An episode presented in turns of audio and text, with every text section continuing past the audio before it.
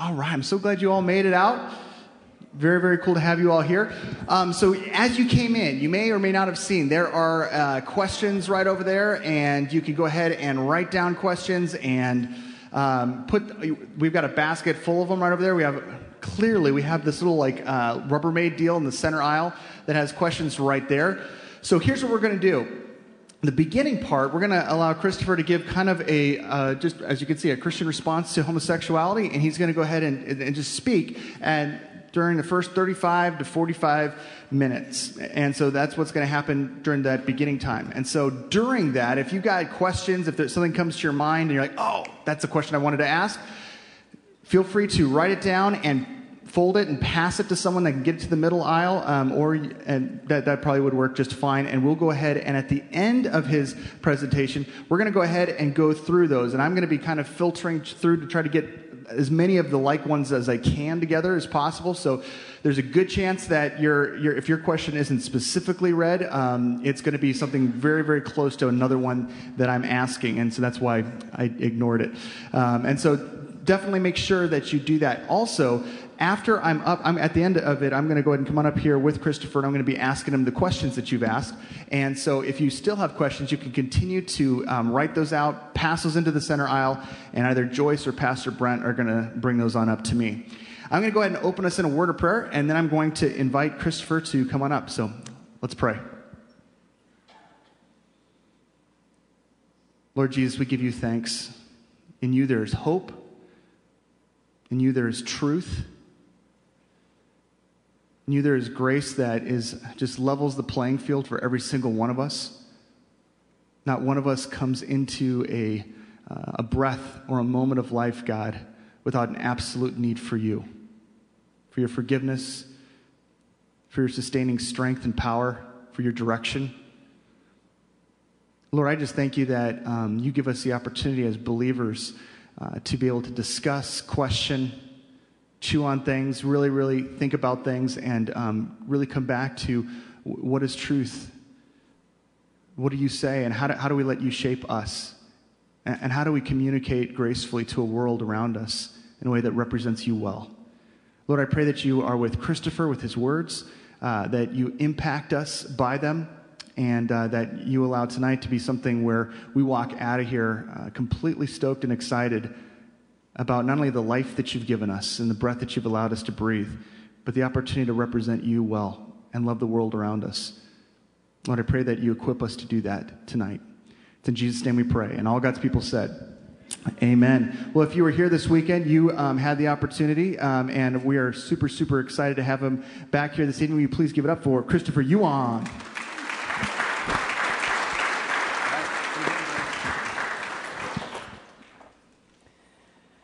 Christians, we don't have a good reputation at how we approach sexual identity, the LGBT community. And Christians, we often are hesitant, anxious, um, nervous about even talking about the topic. We get all red and flustered and nervous because we don't have a good reputation. When it comes down to it, we have a bad reputation. There's a book that's called Unchristian, written by David Kinnaman and Gabe Lyons. David Kinnaman, um, and if you're interested also, if you weren't able to be here this morning uh, to hear our story, my parents and I, um, our book is available in the back. But um, another book addresses this issue of how Christians are perceived, and it's called Unchristian because Christians today are not perceived to be very Christian. They're perceived to be unchristian. A survey was done uh, and they looked at young Americans aged 16 to 29, and they asked, When you think about the church, what do you think about? According to the survey, young Americans view Christians to be confusing, not accepting from the bottom, boring, insensitive, out of touch, too political, old fashioned, hypocritical, judgmental, and look at what's at the very, very top anti homosexual. Look at those percentages 91% of those not raised in the church believe that we are anti homosexual. Well, what about our youth and young adults? Well, we teach them love the sinner, hate the sin. Well, according to this survey, 8 out of 10 of our youth and young adults believe that we are anti homosexual. let me know what it doesn't say. It doesn't say anti homosexuality, more the issue. You know, I could maybe understand that. We hold to biblical sexuality that sexual intimacy is reserved to be between a husband and wife in marriage. Anything outside of that is something that God would not bless. But I wish we were better known for what we're for than against. But that's not even what this survey showed. This survey showed that we are viewed to be against gay people. And that is wrong. The gospel of Jesus Christ is not against people, it's for people turning from their sins and turning to Christ, and so should we. But unfortunately, people's perception is their reality. So, how can we as Christians work against that and hopefully have a better Christian response to the LGBT community? There's many ways that I could approach this issue. I could approach this issue at looking at what's going on in the government, public policy, or I could approach this issue as a developmental issue or, or kind of approach this issue uh, as a rights issue. But I want us tonight to use as our foundation for a better Christian response to homosexuality the gospel of Jesus Christ. Is that okay? I think the gospel of Jesus Christ should guide us in everything that we do, anything, everything that we say. So, four things that I think that can guide us in having more gospel centered, not just response to the issue, but response to our LGBT friends and loved ones in the gay community. So, four things, and these will be kind of a critique on the church and a critique on Christians, how we need to do a better job. So, hopefully, you guys are confident enough in your spirituality to take a little bit of criticism tonight. So, first and foremost, we need to be convicted about our own sin. Unfortunately, Christians, we're viewed to be busy at pointing out other people's sins. And yet, we are not so serious about our own sin. You know, as I lived as a gay man, I felt Christians were telling me that somehow gays and lesbians deserved a hotter place in hell.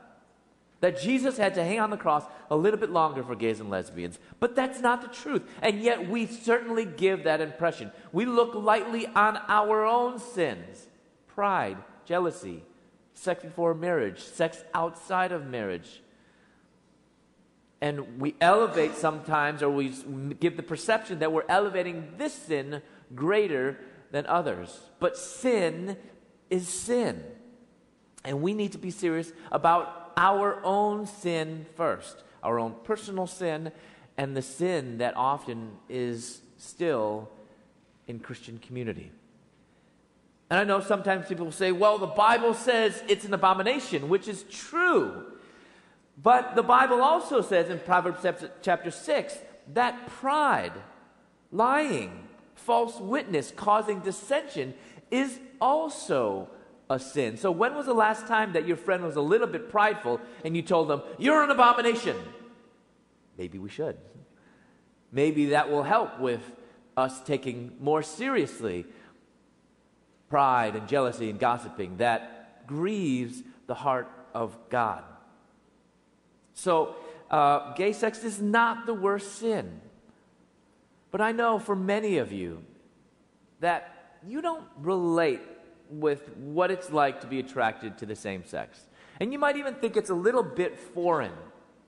Some people will say, that's just unnatural. That's a perversion, people will say, as if we can have natural and unnatural sins, as if we can have perverted sins and not so perverted sins. Any sin is a perversion of God's law. Any perversion, any sin is a perversion of what God has commanded us. So, uh, you know, it's, I know that, that those some, there are some people that are even disgusted about the sin of homosexuality to the point where they look down upon the LGBT community. They even look down upon Christians who might struggle with same sex attractions. And I think that that feeling of disgust that some people might have should, should be a good reminder for them that it is just a fraction of what God feels when He looks at their own sin. And maybe even more because they should know better. So our sin is just as odious in God's eyes than any other sin. Because have you noticed how easy it is to be disgusted about someone else's sin? You know, oh, I can't believe what she's doing. I would never do that. Of course not, because that's not your sin. But we don't say the same thing about our own sin, do we? We like our sin. We toy with our, our sin. Let's be honest. Sin feels good for the moment, or else it wouldn't be sin. We aren't disgusted as we should about our sin. We go to our sin when we feel lonely or when we feel tired, when we, we feel sad. But sin is sin and it grieves the heart of God. So I think a great place to start is to be introspective and look at our own heart and realize that our heart is deceitful above all else. And we all need Christ. We all are sinners. And we all, we all need to recognize that we have to come humbly before God because I think that's a good place to start humility. Because I want to lead people to Christ. And yet, I've never met anyone who came to Christ through a holier than thou attitude. Have you? You know, I came to Jesus, this old lady, she was so pompous. No, it's humility and gentleness and conviction about our own sin. So, first and foremost, let us be convicted. Second, we need to be consistent. As we look at the ministry of Jesus Christ, he was so patient and compassionate toward the sinners, tax collectors, adulteress, the prostitute.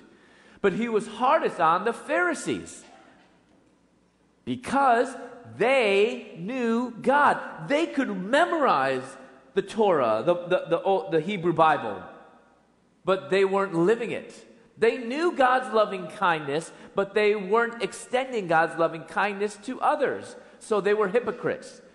And the unfortunate thing is, we all have a bit of hypocrisy as a part of our human nature. And we need to realize that because when we realize that, then we can kind of keep that in check and ask, how might I be inconsistent to the gospel? And unfortunately, I think when it comes to homosexuality, we have been inconsistent in three ways.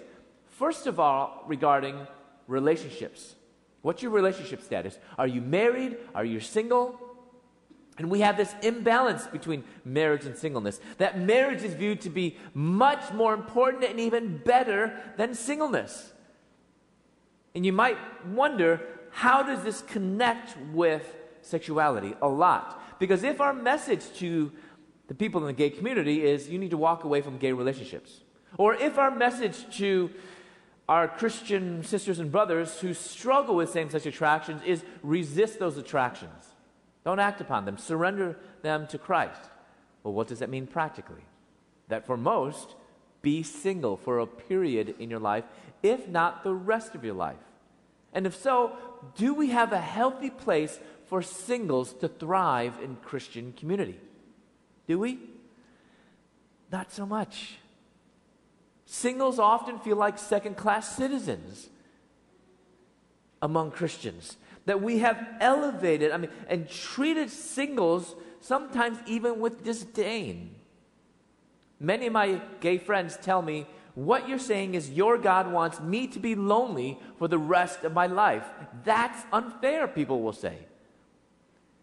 And, and I want to say, but singleness is not equated to loneliness. I know some people who are married and they're still miserably lonely. So it's not marriage that's a cure to loneliness. I'll, I'll, tell you the cure to loneliness. It's a relationship with the living God that's a cure to loneliness. But we have elevated marriage. We have almost idolized marriage. That, that we have almost seen it as an ideal. So um, if you guys are interested, I, I wrote a a response to the Supreme Court decision. And uh, it, it, was published on, on, the Gospel Coalition website if you guys are interested in that. And uh, it will be published on, it was published on the ERLC website, and actually Christian Post will be publishing it again. I co authored it with Rosaria Butterfield, who also has kind of a uh, similar past uh, with me. But we titled it Something Greater Than Marriage. Something Greater Than Marriage. Justice Kennedy, who was the one that wrote the majority opinion, he, he said something uh, that, that goes something like this He said, Marriage is the highest ideal of love. He said he wrote, marriage is the highest ideal of love. I disagree. Marriage is not the highest ideal of love. Marriage does not have a monopoly on love. What does the Bible say? God is love. The highest ideal of love is Jesus. Jesus is the, the greatest expression of love. I mean, what greater love is it that, that someone lays his life for you, for you, for all of us? That's love. So we have to understand that something is greater than marriage and help our churches, help our the LGBT community, help everyone to see there is something greater than marriage and that's a relationship with God. Isn't that the gospel? That's the gospel. We should never make marriage out to be more than it ought to be, but it's so unfortunate in our culture, we have added to that. Think when you, you were kids. Remember your teacher would read you fairy tales? How do all fairy tales end? Well, first they get married, and then they, let, they get happily, uh, you know, they live happily ever after. The end. End of story. You know, they get married and then that's the end of their life. Yeah, you, we don't get the 10 year checkup or the 20 year because there's nothing else good to write about. You know, so we don't get the 10 year checkup. Hopefully they're still living happily ever, ever after. But you know what the real lesson is? It is not marriage that should bring you ultimate contentment. It should be Jesus Christ who brings you ultimate contentment first, whether you're married or whether you're single. So, you know, those of you that uh, might not know this, I'm 44 years old and I'm single. So I have a big burden to address this issue of singleness. But I, I, I don't want to be biased and overly pessimistic about marriage. I, I'm not dissing marriage at all. Hear me out. I do believe as the church, we must continue to lift up the beauty and gift of marriage. But can I tell you what I think we have done? We have done that at the expense of singleness. We view singleness to be a consolation prize at best and a curse at worst. Many singles in Christian community feel like they have to be fixed. That's why we call it, I want to fix you up with someone, because they have to be fixed. And I know people mean well, but you know, unfortunately, what that communicates is people cannot be happy as a single woman or a single man. I have a friend who a missionary, uh, who was a missionary in China, went there single, came back single five years later, and when she came back to the, uh, to the U.S., she hadn't seen a bunch of her friends in a long time. And so when some of her friends saw her, they would ask her similar questions. Do you, have anyone, do you have anyone special in your life? Are you dating anyone? She's like, No, no, I'm not. Do you know what some of her friends said to her? Can I pray for you? It was as if she had cancer. Singleness, by the way, is not cancer. It is not a curse, but we treat it like that. So the important question is what does the Bible, how does the Bible view singleness? In 1 Corinthians 7, Paul spends an entire chapter talking about marriage and singleness. And in this chapter, you know, Paul says that not only singleness good, but singleness is a gift. It's a gift. But let me give a little bit of advice here for those of you that are not single. I don't suggest to tell your Christian single friends that singleness is a gift because most Christian singles that I know don't like that verse. They say, I don't care what Paul says that it's a gift you know, what's the return policy on that gift? You still got that receipt. I want to give it back. I don't want it. I don't want it. And I understand that because singleness has challenges, doesn't it? But there's also blessings. And aren't there also challenges with marriage? But there's blessings that come with marriage as well. Then how come we often just focus upon the enormous blessings of marriage and the enormous challenges of singleness? That's inconsistent. Are you following me? We have to be balanced and give a biblical view of singleness and marriage. Because most people can all agree, amen, marriage is a gift. But when it comes to singleness, they don't agree, or, or, they can't wholeheartedly say that singleness is a gift. Instead, you know what they say? They say, singleness, whew, that's a calling. Seriously. I mean, you have to be either Superman or Wonder Woman to be single, which I don't know if you've noticed, but most superheroes are single. So, what does that communicate? You have to have superhuman powers just to be single. And the majority of my Christian friends are married, and they're happily married. But they tell me a secret about marriage. And they tell me that marriage takes work. It takes a lot of work. Giving of yourselves, loving unconditionally, loving sacrificially. According to Ephesians, Paul tells men your job is to lay your life down for your wives. Amen, ladies? Amen?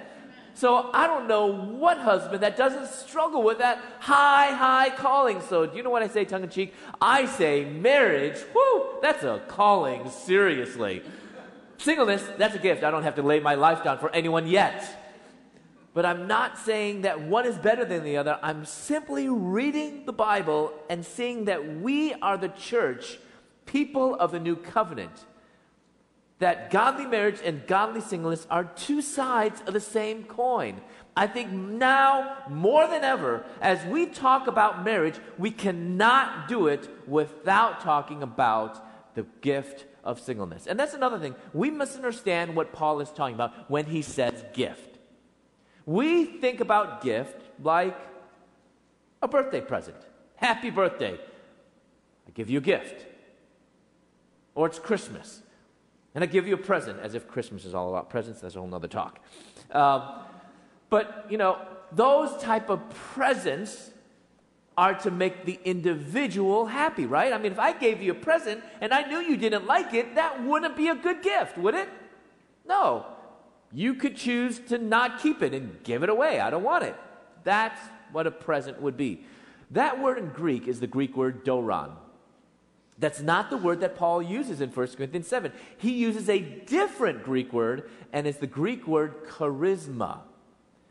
That Greek word charisma more literally means spiritual gift. Not like just a regular present or gift, it's a spiritual gift. And when we understand it as a spiritual gift, it gives us a better meaning of what Paul was talking about.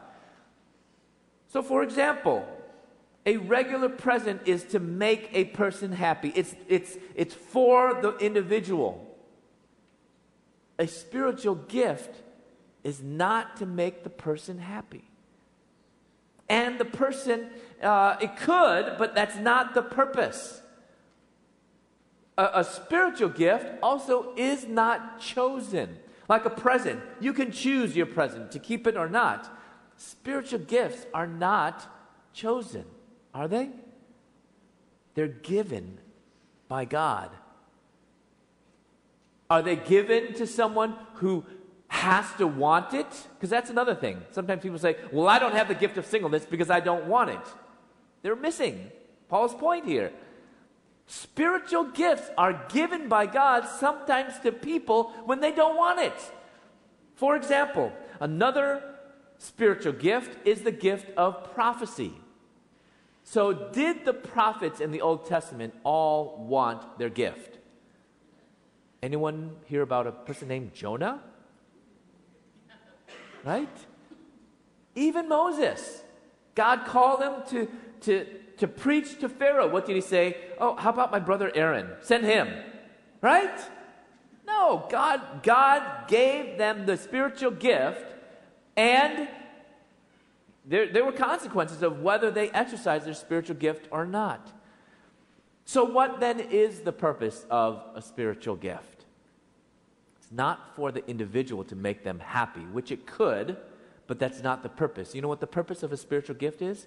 Paul tells us in 1 Corinthians 13 the purpose of spiritual gifts are for the building up of the body of Christ.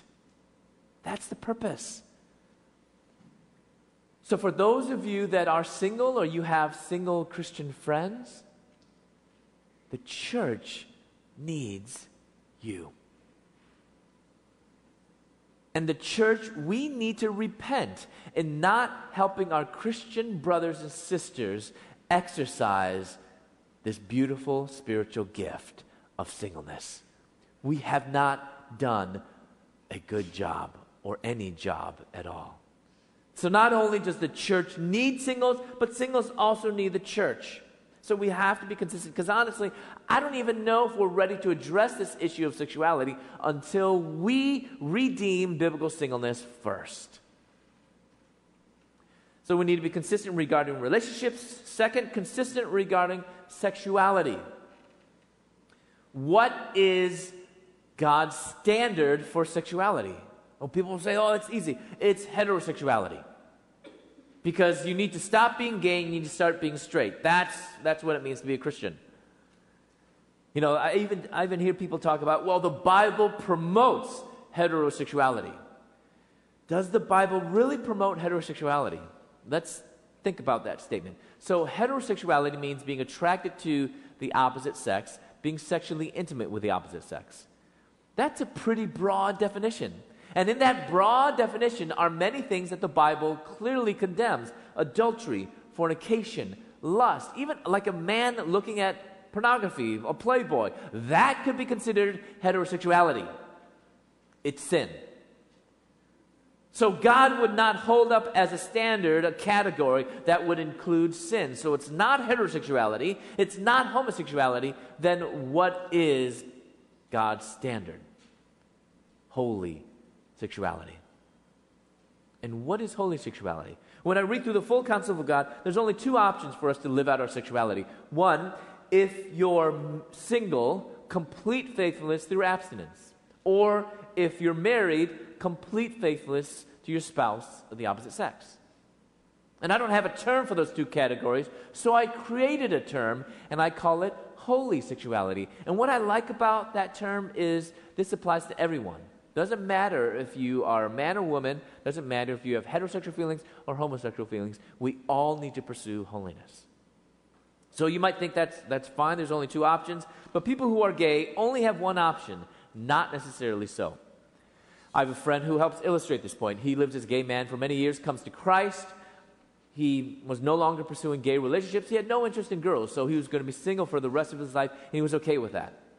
He was called into ministry and he had a close group of friends that were like his family. There was a young lady that he became really close with, good friends with. She came from a broken past. She was also a new Christian. They, you know, they had a lot in common. She came from a broken past, not with homosexuality, but she had many boyfriends. They were broken relationships, and she thought she was just done dating guys because she wanted to focus on relationship with God. So the two of them felt really safe together because he knew that she didn't really want to date. She knew that he didn't like girls. So there wasn't that weirdness that happens often between guys and girls. You know, does he like me? Does she like me? So after some time of being just best buddies, he began noticing some things about that in her that he never noticed before in girls. Her hair. She smelled good and she had curves. He says puberty is hard going through once, trying going through puberty twice. He got up enough courage, asked her out on a date, and after some dating, he asked her to marry him. And on their wedding night, he told his new bride, said, Honey, I can't explain this. I'm not attracted to any other women. I'm only attracted to you. That is holy sexuality. When God brings two people into that miracle of one union flesh, He will provide all those two people need to fulfill that covenant relationship. So we need to be consistent regarding sexuality. Third, we need to be consistent regarding change. What does change look like? What does transformation look like? What does sanctification look like? You come to Jesus. What, is, what does that mean? You know, as Christians, we hold fast to the authority of the Word of God. And we have a strong biblical foundation when it comes to change, when it comes to transformation, when it comes to sanctification. But I think when it comes to homosexuality, we sometimes forget our theology. And let me explain what I mean. Because I think for many, we believe change when it comes to homosexuality means gay to straight. We think change means no longer having any of those feelings or temptations anymore. If so, do we apply that same principle to anything else? Say I have a friend who um, was a drunk coming, you know, before coming to Christ. He comes to Christ, he stops drinking, but he admits that he still has urges to drink, but he doesn't. Would we tell him, You have not been changed? You need us for, for us to lay some hands on you. You need some deliverance. I hope not. I hope not. Because change is not the absence of temptations. You know, it's but change is the freedom to be holy in the midst of our temptations. God does not promise you come to Jesus and you will never be tempted. No, but change is even though you're tempted, through the power of the Holy Spirit, we can still remain holy. We can pursue holiness. Because I think that the manifestation of God's grace would be more evident in his life because he says no to his flesh and he says yes to God. You know, um, we have such a part, uh, it's been somehow just crept into the church and it's been a part of kind of a, a paradigm in the church for 10, 20, 30 years. That we have believed that people are gay or people have same sex attractions because of an absentee father, a dominant mother, or they were abused as a child. How many of you guys have heard that before? So, you know, we think that people are gay because of bad parenting. We don't sin because of something our parents did or didn't do. Your parents don't have that much control over you. We sin because we're sinners. What a concept, right? We sin not because of our past, not because of maybe my dad didn't go to my soccer game enough or, you know, he missed that one tennis practice. That's why I'm gay. I, you know, people don't have same sex attractions because, you know, maybe I was too close to my mom or too close to my dad. No. That mentality puts so much pressure upon parents. And, and you know, there's a good chance that at the group size like this, there's a parent out there that has a gay son or a lesbian daughter. And I just want to tell you it's not your fault. No matter what the world is telling you, no matter what Satan is trying to deceive you into. You know, perfect parenting does not guarantee perfect children. So, those of you that are young parents, you can take that burden off your shoulder. You know, the goal of a Christian parent is not to produce godly children. The goal of a Christian parent is to be godly parents. And then leave it up to God. Be as godly and Christ like as you can. That is your goal. You know, I mean, I don't know why, you know, I, I think sometimes we think that, you know, and, and, and it's been part of our culture. We have whole organizations and, and ministries and radio programs that are talking about, you know, how parents can do all these things as if we can produce perfect children. You can't. You can't. What makes us think we can when we look in Genesis? Adam and Eve, did they not have a perfect father? Yes. Were they not raised in a perfect environment? Yes.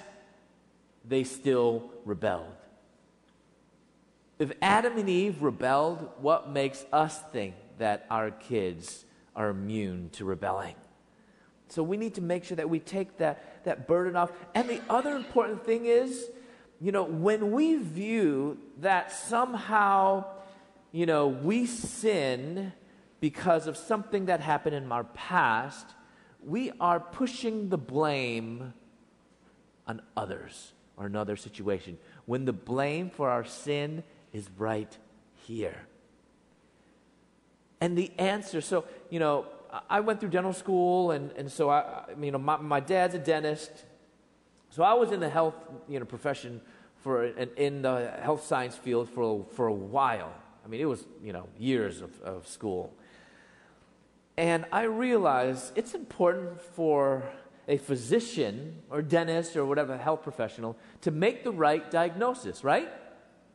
if, if you're sick, you want your doctor to make the right diagnosis. Why? Because whatever is the diagnosis, that will determine the treatment. Right? And when it comes to homosexuality, we have made the wrong diagnosis. We have said that the problem is parenting. The problem is some trauma in your past. And when we do that as a diagnosis, the treatment is wrong. The treatment is send them off to a psychologist, send them off to a counselor. And we farm them out of the church when it's actually the church that is the answer to sin. It is the church. We, as a body of Christ, through the power of the Holy Spirit, we help each other be victorious over sin. Amen? So we have to have the right diagnosis. And you know what is the right diagnosis? We all are sinners. And we all have a sinful nature. And you know what's the treatment? Jesus, the gospel. It's as simple and as complex as that. So, third, so we need to be convicted, we need to be consistent, we need, and second, we need to be consistent. Third, we need to be compassionate. I've been teaching at Moody for nine years. Every year, I get about half a dozen students that confide with me about their struggle with their sexual identity. They come to me and they say, I think I'm gay. Oftentimes, they don't even know what to say. They don't know how to describe their feelings because they've never told anyone. Can you believe that? Going through almost two decades of their life and not telling anyone this, this deep, dark secret of theirs. Sometimes they continue on and say things like, I hate myself. I was, I was never born. I feel that God despises me. Some suffer with depression and even thoughts of suicide. That should move us. That we have brothers and sisters in Christ who, for whatever reason, feel that they can't share this with the rest of us. So, for some, this is an issue between life and death. So, what can we do to be a safer, more compassionate, you know, and not just safer, a more redemptive place for people working through issues of sexual identity? First, expect that this is present here. Not be surprised. You know, sometimes People tell me, I was so shocked when I found out my best friend, who I grew up in church together, we went to youth group, and he struggles with same sex attractions. I mean, he comes from a good home, he has Christian parents, he was even homeschooled. and I want to ask okay, wait a second. What you're saying is, if someone comes from a good home, has Christian parents, and is homeschooled, does that exempt them from struggling with sin? Does it? No, of course not. It doesn't exempt anyone from struggling with sin. Okay, newsflash. I don't want to alarm any of you here, but some of us here actually struggle with sin. I know, I know, I, I don't, you know, kind of, I know you're surprised. We all struggle with sin, right? I mean, let's just be totally honest here. All of us struggle with sin. I mean, what is the body of Christ? Are, are, we a group of people who have it all together, don't have any problems, got our ducks in a row? We meet once a week, we hold hands, and we sing kumbaya. Is that what we are? Or is the body of Christ a group of people who are broken and needy, and we know we desperately need Jesus? I'll just be totally honest with you. I am broken, and I desperately need Jesus. Anyone else out there that remotely relates to that at all? And so let us all, hand in hand, walk together to Him. Not because I can fix you. I wish I could, but I can't. Not even because I have all the answers. But I know someone who does.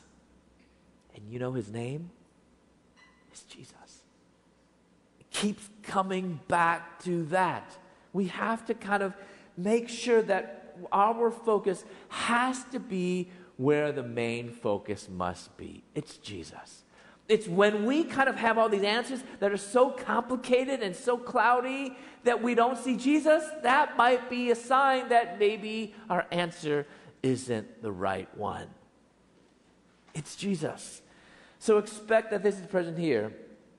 Um, but don't be overly like suspicious. Like when I when I came out to my mom, this is kind of you know right before she became a Christian, she felt like everyone was gay. I mean, they're sitting close together. My goodness, maybe they're gay. He's wearing pink. I never knew. Her her gaydar was going crazy, you know. So we need to be careful about not going overboard, but simply not be surprised that yes, people in our small groups, our good friends, people that we sit with in the pews some of them, even our closest friends, can have a gay relative, maybe a gay son or daughter, and they're even afraid to tell someone about it. Can you imagine not feeling like you can tell anyone about that? To have someone to pray with, to have someone to weep with? Or even more, you could have one of your closest friends and they've been struggling with sexual identity all or most of their life and they're afraid to tell someone. So, not be surprised. Second, are you able to articulate your position on this issue? You know, sometimes people say, I'll tell you my position on this. It's a sin. Don't do it. Okay. But that doesn't really help someone in their time of need. If we're going to have any position, any goal, it's this I want to lead people into a deeper relationship with Jesus Christ. Not just know Jesus. I mean, 70% of Americans say they know Jesus, they're not born again. So it's about a deeper relationship with Jesus, but why? So that people are willing to surrender everything. It's about full surrender. It's about dying to Christ. You know, Jesus tells us what it means to be a follower of Christ. He tells his disciples. And he says, if anyone, if anyone, that means all of us, if anyone would come after me, he or she must, not an option, must deny himself, pick up his cross, and follow me. We want to just jump over the first two things and just follow Jesus. We don't want to deny ourselves. We don't want to pick up our cross. Following Jesus should cost us everything. And if it hasn't, maybe we're following the wrong Jesus. Following Jesus should cost us everything. And if it hasn't, maybe we are following the wrong Jesus. Because when you give up everything and surrender it all, and Jesus allows you to keep some things, guess what? We realize those things are no longer ours, they're His. Does that make sense? It's about costly discipleship. knowing your position, deeper relationship with Jesus, and full surrender. Third, maybe you have a friend who you've always wondered whether they're struggling with this issue. So you want to ask them so you can walk with them through this. So, so how do I bring it up? Don't. Imagine if someone came up to you out of the blue and asked, um, Are you gay? Awkward, okay? I don't see how that could ever be natural and, you know, go well. But this is what you can do. Give assurance of your friendship. Tell them, I thank God for you. I'm so glad God put you into my life. And I just want you to say, anything you say or do won't change our friendship. That creates a safe place and invites them in. We should be doing that with all of our close friends, creating that space for transparency. Fourth, let us be serious about stopping the gay jokes and the bullying. You know, we're, we're no longer in junior high anymore, but some of our kids are still in grade school and junior high, and our kids can be cruel. You might not know this, but your kids are sinners too. They can be cruel at times. You know, when I grew up, I was called all types of names Chinese, Japanese, Korean, they didn't know what I was. But on top of that, they called me gay, fag, sissy. And you know what my teachers told me? Sticks and stones will break your bones, words will never hurt you. Isn't that a lie? Please don't perpetuate that lie anymore. You know, words have power. I know a word can crush the spirit for months, right? You know that. Our words have power to either build up or to tear down, and I want my words to build up. Because unfortunately, Christians sometimes justify their gay jokes. It could be a hand gesture, it could be talking with a list. And they justify and say, well, it's a sin, but it's also a sin to make fun of other people, isn't it? Because I wonder, shouldn't it be the church that should be in, on the forefront in fighting against bullying? Not the public schools, not the gay community. It should be the church. And I'll tell you why. Because it doesn't matter whether someone is tall or short, round or thin, dark or light, gay or straight, they're still created in the image of God. And as a Christian, I must stand up for them. So, can we help our youth? Can we help um, other Christians who might still be saying the gay jokes to kind of be more creative? Maybe expand their vocabulary. What an idea. You know, our kids that say things like, that's so gay. That shirt, that's so gay. A shirt can't be gay. It can't. I'm sorry, it just can't. Shirt doesn't have a sexuality. That television show, that's so gay. You know, choose another word. Expand your vocabulary. How about this? How about instead of that's so gay, how about that's so Baptist? Or that's so Presbyterian? You know, something like that. You can, I'm sure, think of something very creative. So we need to be convicted, consistent, compassionate, and then fourth, we need to be complete. And this is complete in our message, complete in what we say and how we build relationships. We focus upon God's truth. Why? Because it is the truth that sets us free, right? It's the truth that sets us free. So the question is what is God's truth when it comes to gay sex? Oh, that's easy. It's a sin. And yes, that's true.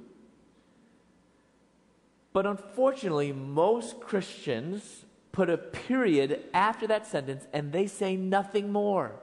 And you know that's equivalent to giving someone a one spiritual law tract. Have you heard of the four spiritual laws? Well, this is one spiritual law that goes something like this You're a sinner and you're going to hell. Sorry. In case you didn't know, there's nothing good about that.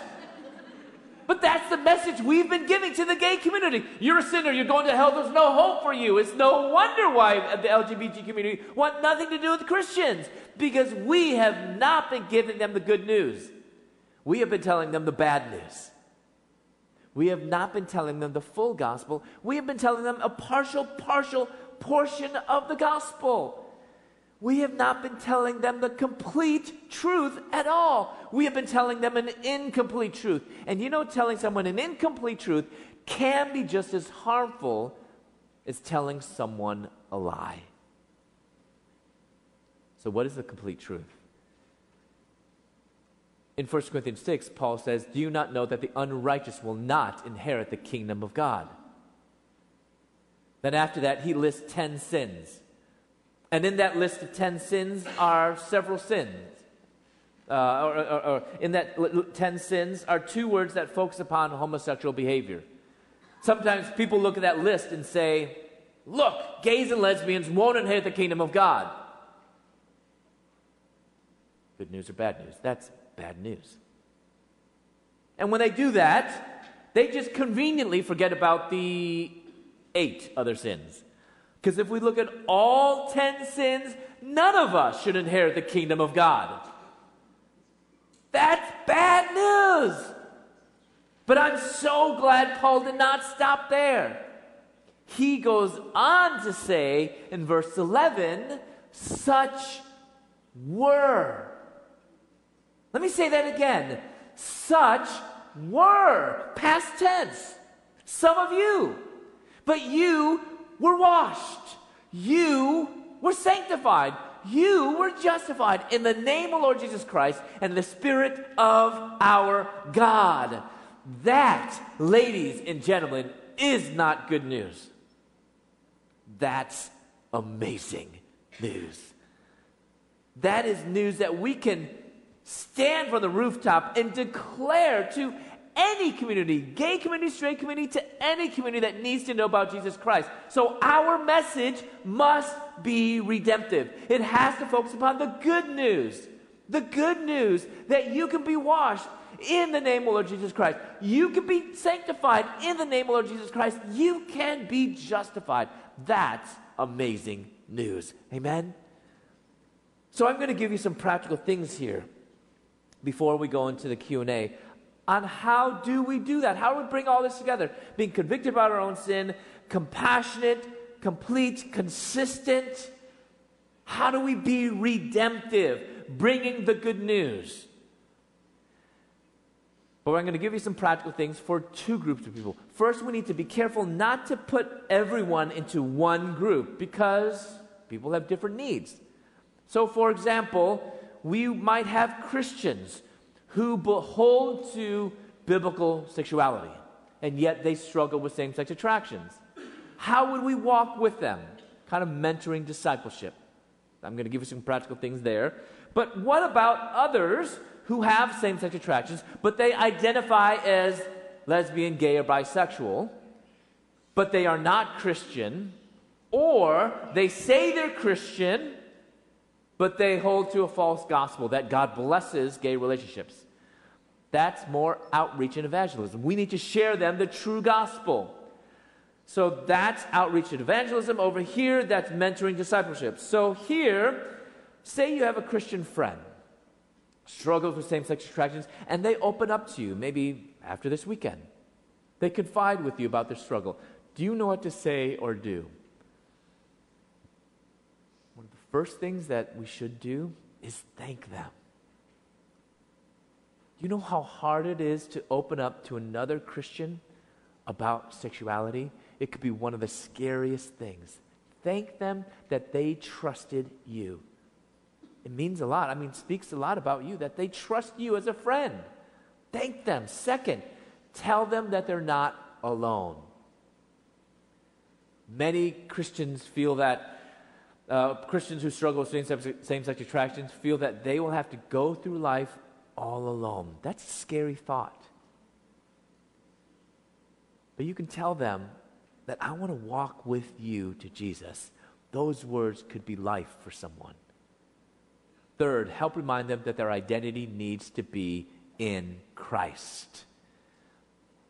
I never want to diminish the significance of our sexuality and our, and our feelings and our attractions and our desires. They can be really strong at times. But remember, no matter what we feel, no matter what we think, that should never define us.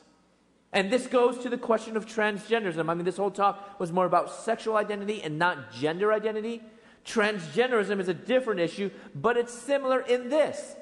What priority do we place upon our feelings and our thoughts? That's a question. I mean, when people ask you about transgenderism, I think that's a good question. Just ask right away. Don't say yes or no. You're for it or against it. Just ask them, what priority do we place our feelings and our thoughts? Because that is what it boils down to. Transgenderism elevates our thoughts and our feelings above everything else. To us, that seems foreign because we know our thoughts can lead us astray, our feelings can lead us astray. To the world, of course, you lead with your feelings. I mean, I mean, think back probably if you went to public school, grade school, if you had a dream, go for it.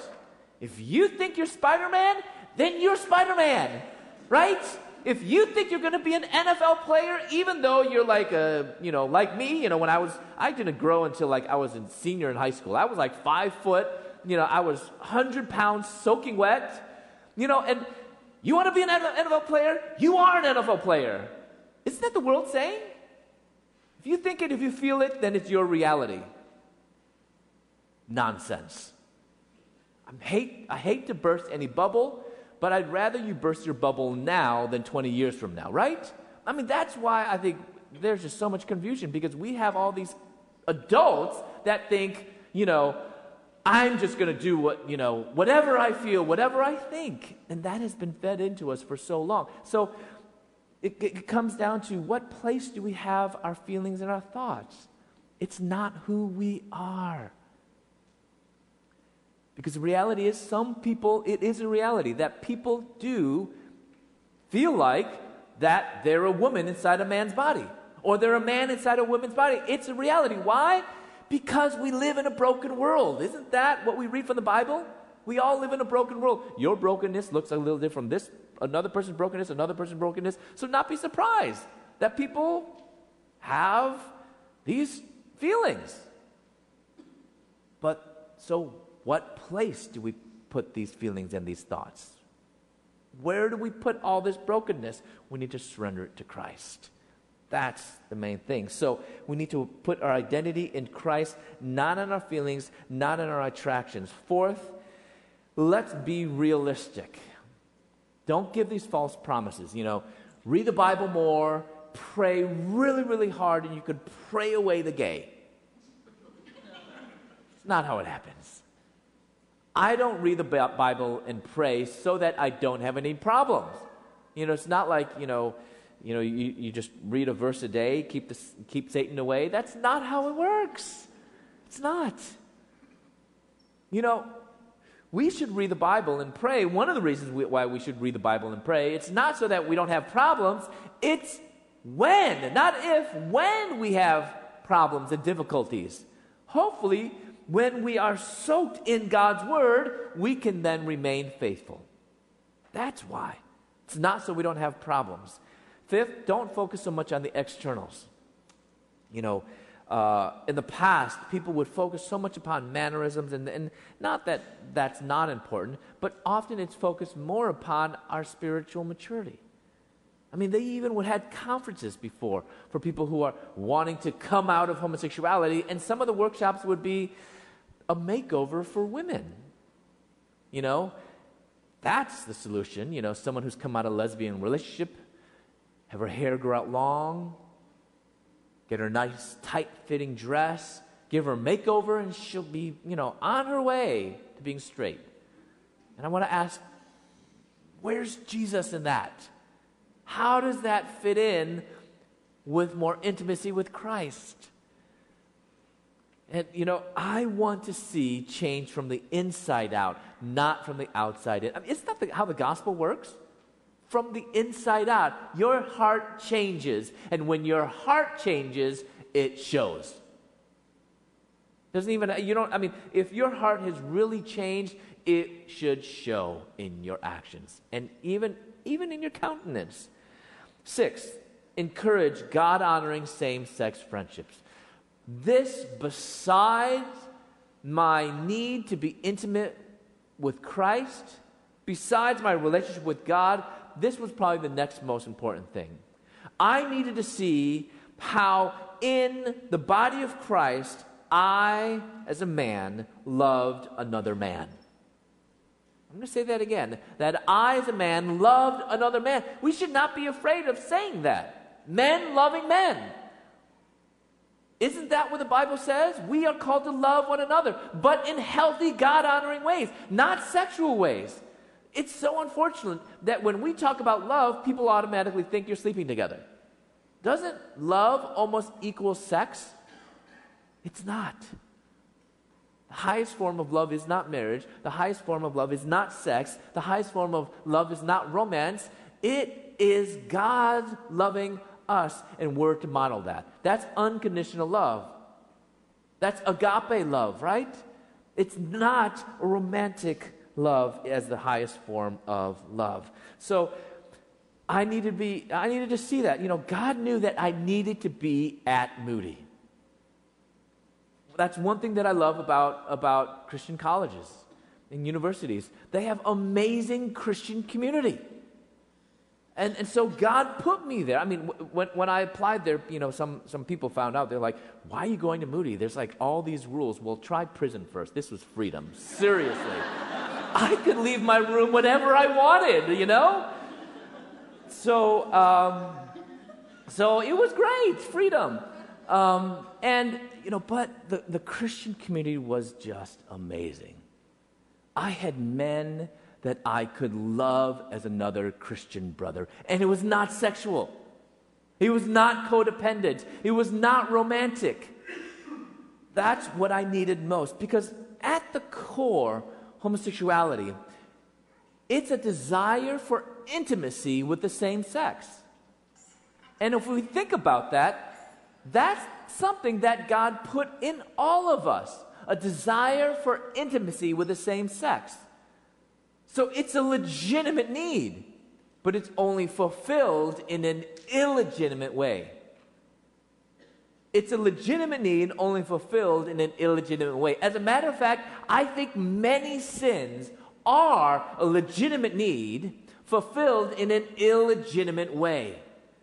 So, can we help each other to fulfill those needs in healthy, God honoring, legitimate ways? So, we need to be, uh, that's how we can walk with our Christian brothers and sisters who struggle with same sex attractions. Then, how do we reach out to the LGBT community? LGBT stands for lesbian, gay, bisexual, transgender. Now, as I spoke earlier, we've talked mostly about the first three letters lesbian, gay, bisexual, sexual identity, and not so much about gender identity. But many of these principles apply to how you should share Christ to um, your gay friends and even your transgender friends. But let me first tell you, before I say what you should do, here's what you should not do. Do not compare this to an addiction, pedophilia, or murder. Okay, I mean, not all gay men are pedophiles. That's a myth. You know, uh, not all people who are gay are addicted to drugs or even are overly promiscuous. Some are, some are not. You know, sometimes uh, people, people even ask, well, don't gay, you know, aren't gay men, uh, you know, is, not gay relationships uh, promiscuous and in and out of relationships for gay men, that might be kind of um, not uncommon. But for lesbian women, they're not promiscuous. For most lesbian couples, they're actually pretty committed to one another.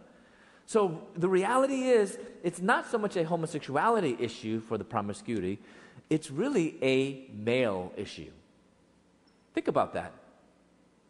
Men who aren't Christian, they're just more sexual, more physical. And uh, uh, as you look, you know, at men who aren't Christians, you know, secular male, uh, that's just kind of the norm. Men are more physical, are more visually aroused. Women aren't so much visually aroused, or it's more relational, right? It's how you connect with someone. And if she connects with you, then she can fall in love with you. So, men, it's not so much about what you look, thank God. It's how you connect with your wife or your, uh, you know, someone you're dating. And, and, and in God's wisdom, isn't this amazing? God's wisdom, He brought man and woman together. That's what it's meant to give some balance. So, uh, so, so you know, when when men want to be physical, oftentimes the women kind of balance that off. But what happens when you take away that balance? Two men together and two women together. Two men together, then it's much more physical. For gay men, it is oftentimes more physical, not because it's a, it's a homosexuality issue, it's because it's a man issue. Uh, and here's evidence of this. If you ever read the classifieds, you know, in the sections, you know, men looking for women, women looking for men, men looking for men, women for women. I mean, and now they're probably going to add all these different options, but, but for now, I think it's just four. Um, you'll, you'll find something very interesting. So when you read the classifieds for men looking for women, and you read kind of the, some of the things, I mean, it's actually kind of funny. So, I mean, you, you know, if you have, you know, if you're in for some humor, read that. So oftentimes, you know, men looking for women. Um, I'm 35 years old. Um, I'm single, a professional, steady job. Um, I, I, I, enjoy walks in the park. I love candlelight dinners. I love a movie. Those are all lies, okay? all lies. So, um, but read the men looking for men ads. And what do they say? I'm 35 years old. I'm 5 foot 10. I weigh 140 pounds. I'm very fit. I'd like to work out. I'm muscular. And I'm looking for someone who is, you know, 20 to, uh, or 25 to 35 years old, who has, uh, who's athletic, who's, of, it's all physical qualities. Can you imagine if men who are looking for women put all that down? Because that's really what they're thinking put all that down, would they get any calls? No, of course not, right? No, of course not. But why is that? Because that's just the way men are. So, so you see that, that men are just more physical. And that's why when you take that balance out, the, the women aspect out, the balance out, then two men together results in a more physical sexual, uh, or has a tendency to be that like that. But on the other side, what happens when you put two women together? not as physical, but you have this relationship. And they're kind of more kind of monogamous, committed. But in that relationship, it oftentimes is this unhealthy, codependent relationship. Lesbian relationships are oftentimes kind of marked by that. Uh, that when a lesbian relationship, when they break up, very common that one or sometimes both have to be hospitalized because of severe depression and suicide. They feel like they cannot live apart from one another. It's this unhealthy codependency because of, you know women are just more relational connection, and that's why God created us to have more the balance, man and woman. That's the beauty of it. Um, so we, we, you know, be careful not to compare uh, those things to an addiction, pedophilia, murder. Murder don't compare anyone to a murderer. That's just not a good way to win someone to Christ. Uh, second, don't use these two words, lifestyle and choice. Lifestyle and choice. Why not use those words? Because, for one, I never used those words before I became a Christian. Never. That, that wasn't part of my vocabulary. That wasn't how I described my experience. Because I didn't see this as my experience, I saw this as who I was. Big difference. This wasn't something I did, this wasn't something, my attractions, it was who I was. And that's a big part because as Christians, we often first go at it as a morality sin issue. But when you don't have Christ, God's morality doesn't make sense. So instead of approaching it as a sin issue, I think we need to approach it as an identity issue. Who are you? Who are you apart from your sexuality? That's a good question to ask. I talked about that in my book because I was wrestling with uh, when I was uh, in prison. I didn't have an answer for who I was apart from my sexuality. Because I think if we have our correct identity, which, are, which is our identity in Christ, everything else will take care of itself. Um, then, third, don't say the phrase, love the sinner, hate the sin. Live that. I'm saying that's a good philosophy to live by, but don't tell people that. When you tell someone, I love you, but I hate your sin, they don't feel loved. They don't. But just do it, just love on them. Fourth, be. Um, don't feel the need that you have to debate with people all the time. That, you know, sometimes you know, we feel like we have to stand up for God's truth and tell them, you know, well, if they ask, it's a, do you think this is a sin? We feel like, well, I have to say yes. But in that situation, I think you can deflect. Jesus didn't answer every question. You can just say, you know, I value our friendship more than debating all that time, all the time. Can we celebrate our similarities and tolerate our differences and just leave it at that? But if someone does ask you, we need to use God's discernment to know when is the right time to speak truth. When God softens their heart, then you could speak truth. So then, what should you do? And we'll finish with that. Uh, first, we need to pray. Pray and fast. Pray for those that have yet to know Christ. Listen. Don't be quick to speak, but be quick to listen. Third, be intentional let's not be afraid to go across the street and invite our gay neighbor over for dinner. But I'm going to warn you if you do, people are going to be talking about you. What are they doing eating with that sinner? Isn't that what the Pharisee said to Jesus? Okay, uh, but if I invite someone in my home who's gay, am I condoning his sin? Well, last time I checked, we usually invite sinners over for dinner. Fourth, be patient and, and persistent. Don't treat people just like your pet project. It's going to take time. Lastly, be transparent. Share what God is doing in your life lately. I know it's not easy trying to share the gospel with someone who has a hardened heart, who wants nothing to do with God. But you know what you can do? Just simply talk about what God means to you. How has God changed you and made a difference in your life lately? Because honestly, we shouldn't be the same as we were 10 years ago, 10 months ago, or even 10 weeks ago.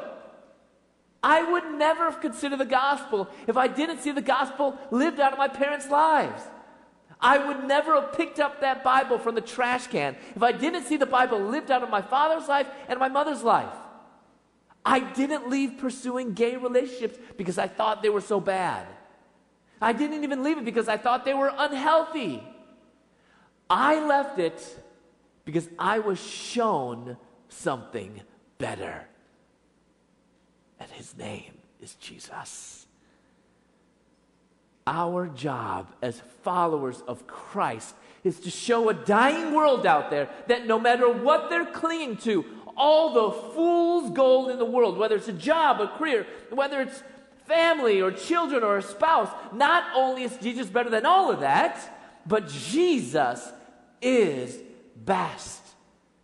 So let us pray that we will live our lives in such a way that it will be unmistakable to the world that not only is Jesus better, but Jesus is best. Let's pray.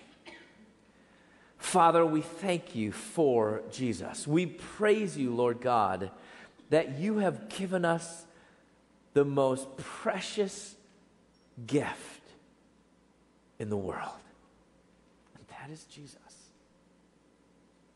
Lord, help us to be women and men who live our lives radiating the glory of Jesus. Lord, give us opportunities to engage our LGBT loved ones and friends and help us to keep what needs to be kept foremost, and that is your Son, Jesus. We praise you and we ask it in his precious and holy name.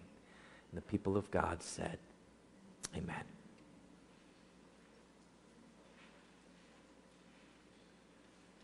So we have a bunch of questions, and if you have more questions, maybe you can put them toward the middle or raise your hand.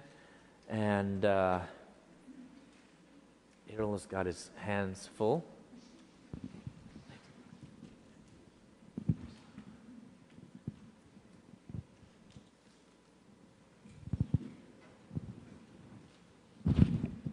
Okay, this was a lot of fun reading these. There were some pretty, I mean, all of them very, very good. Some of them, um, some of them were, were pretty funny. but all of them really honest. And so um, I'm going to go ahead and we're going to have this question answer time and get through as many of these as we can. And, um, and so if you see me fumbling up here, it's because we've got a lot. But um, there's a lot of them that, that really did focus in. Oh, sweet. Thank you. Yeah. Christopher said, Hey, could you get me um, a music stand that doesn't keep on like shrinking down?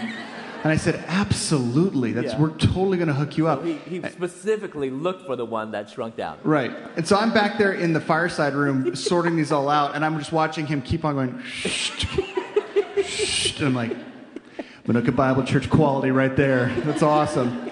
Okay, so Christopher, one, one that was like all of, I'm going to go and start, start you off with a really easy one, okay?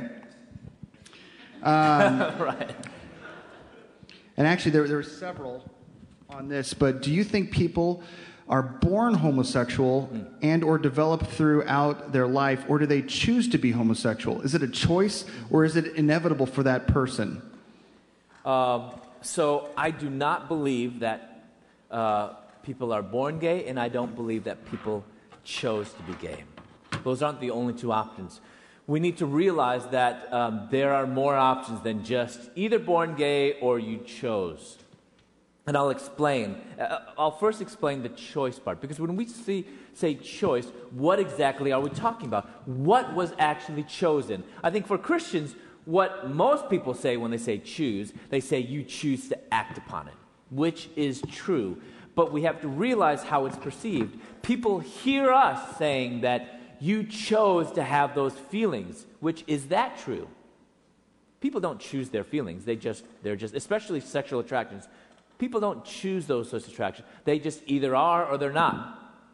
So we need to be careful when we talk about choice because it's misunderstood. I would much, when we talk, when we say that people choose that, it oversimplifies a very complex situation. Sexuality is very complex.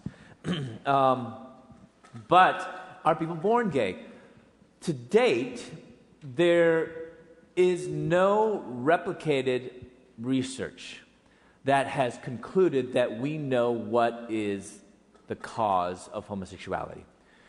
Most likely, there's enough evidence to show that it is most likely a combination of multiple factors, some that are environmental, some that are also biological, even hormonal, even genetic. So, how does that fit into our theology?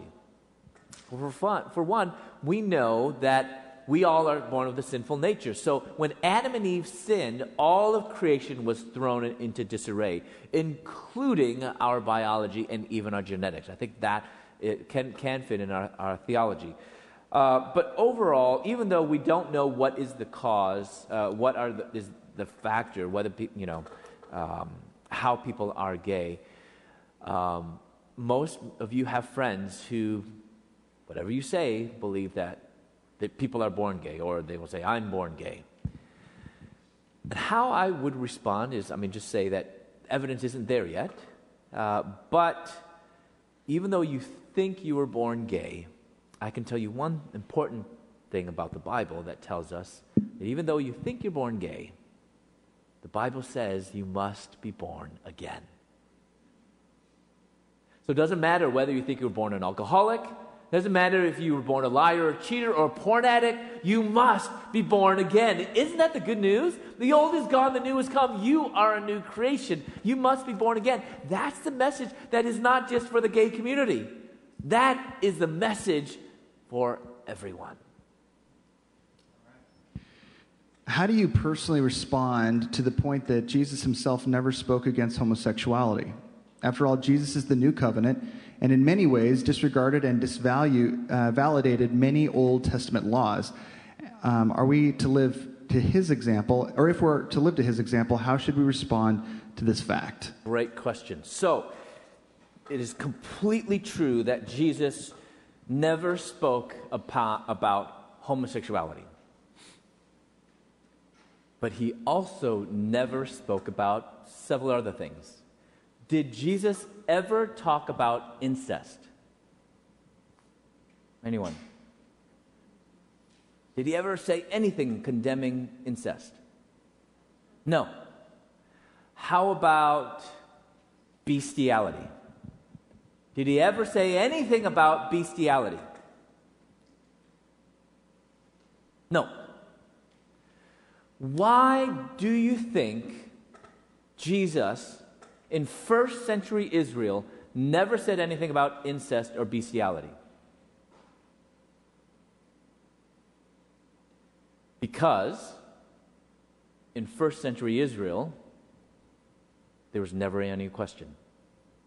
It was basically unanimous that incest and bestiality were wrong. What about Greece and Rome? Different story, right? Totally different story. But Israel was totally different, right? I mean, they were almost legalists. I mean, you couldn't even tie your shoe on the Sabbath. So they were like overboard, uh, totally different from the Romans and the Greeks. But Jesus was not coming to the Greeks, was he?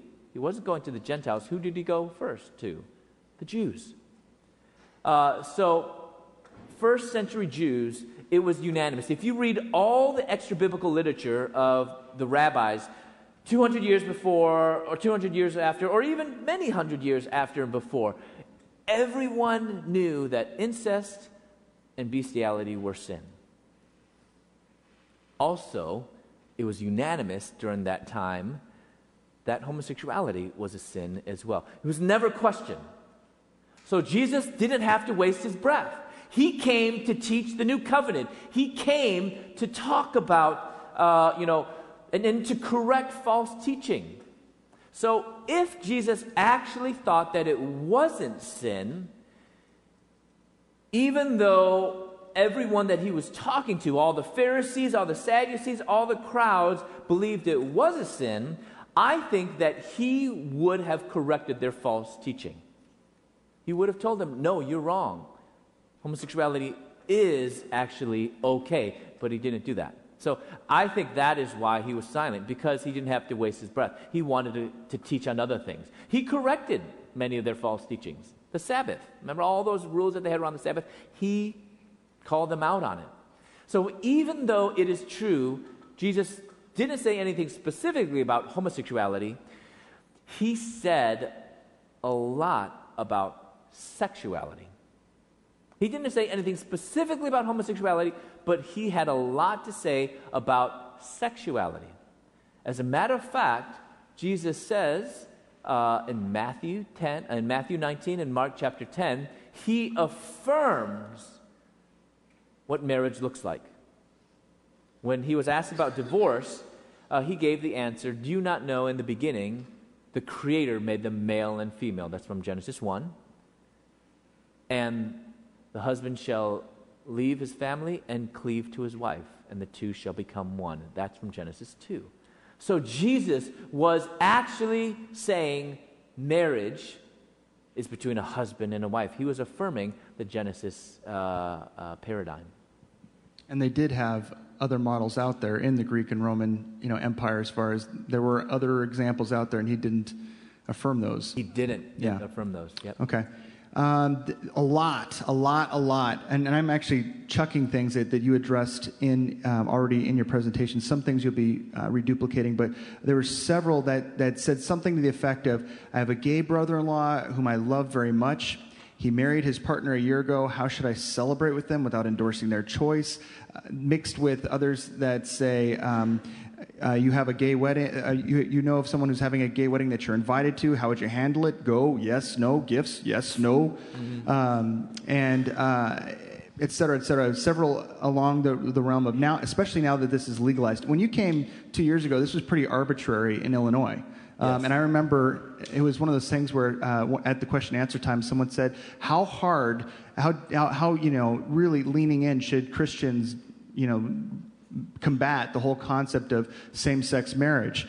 And I remember Christopher saying, um, "Honestly, I don't, I don't think that it's a, a fruitful, you know, investment of your time as the church, because this is going to happen."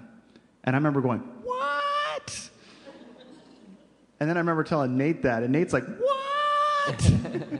and uh, but that, that's that's true, and, and it did happen. Uh, and you, what your your your emphasis was as Christians, we need to maybe rethink our strategy as far as what is actually going to do something about this? Is it the political avenue or uh, something else? And so you were advocating for that. But in regards to the, these questions, now that it's legalized, marriage is legalized, um, those things are going to happen within our community. People are going to be invited to weddings that are that are gay. Um, how does a Christian respond to those invitations from family members or close friends?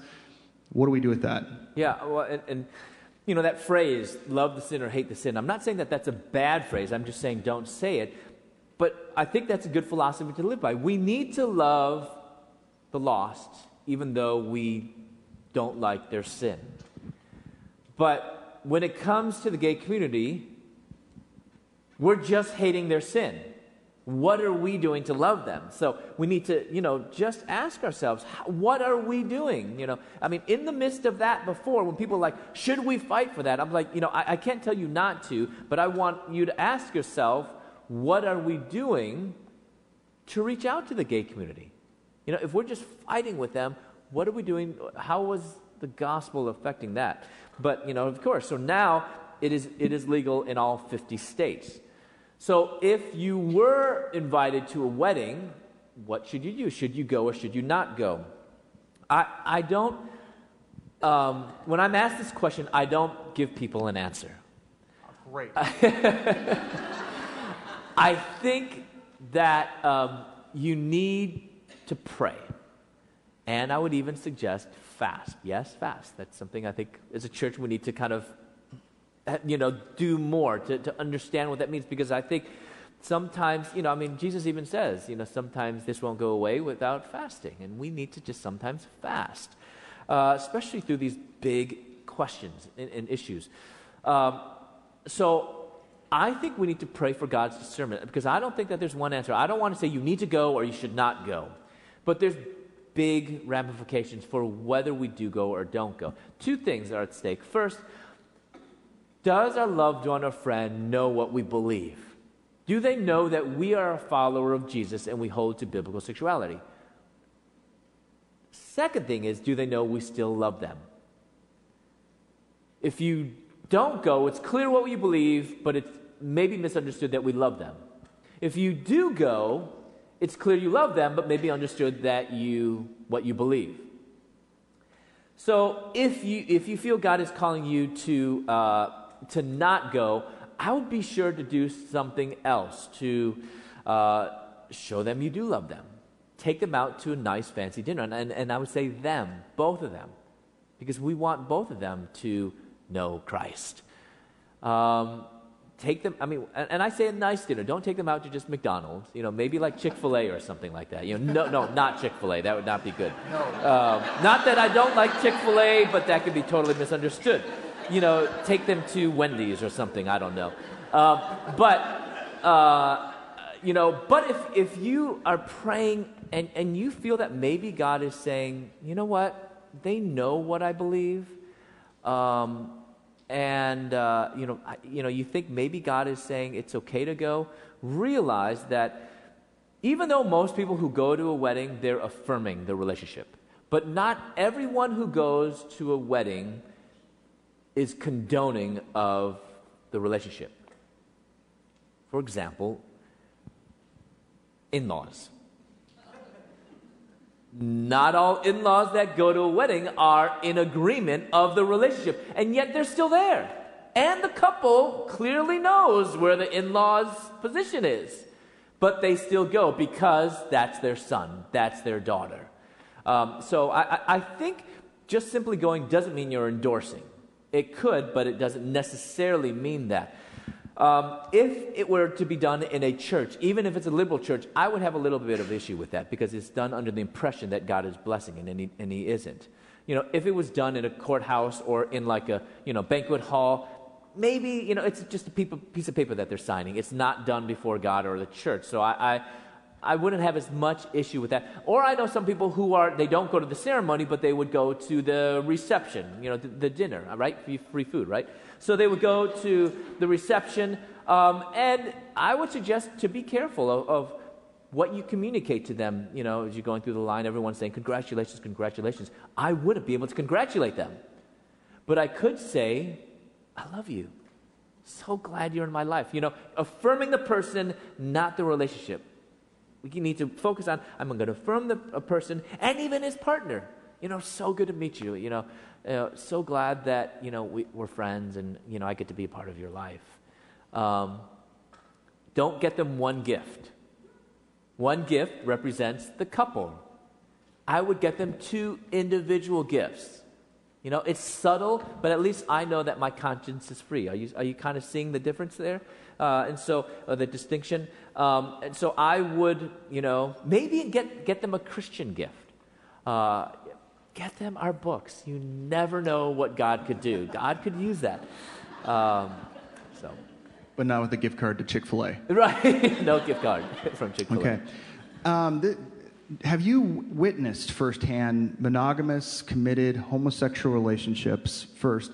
And secondly, for those monogamous, um, committed homosexual relationships and their interaction with you, how does that go? I mean, uh, how, what has their response been to your position, your stance on, on these things? Yes, uh, I, I, have. So, um, you know, it, it is a myth that all gay relationships are not committed, and you know, some are, some are not.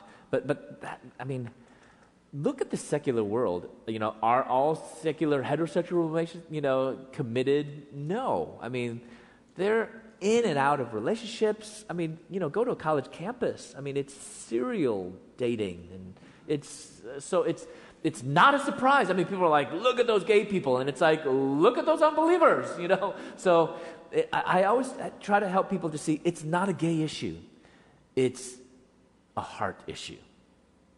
Um, and um, so, how do they relate with me? I, I think oftentimes uh, com- people in committed relationships, uh, one of the big accusations that I often get from the gay community now is that um, I'm, I'm promoting the idea that all gays and lesbians are promiscuous, do drugs, etc. You know, which I hope I've tried to clarify. I'm not doing that.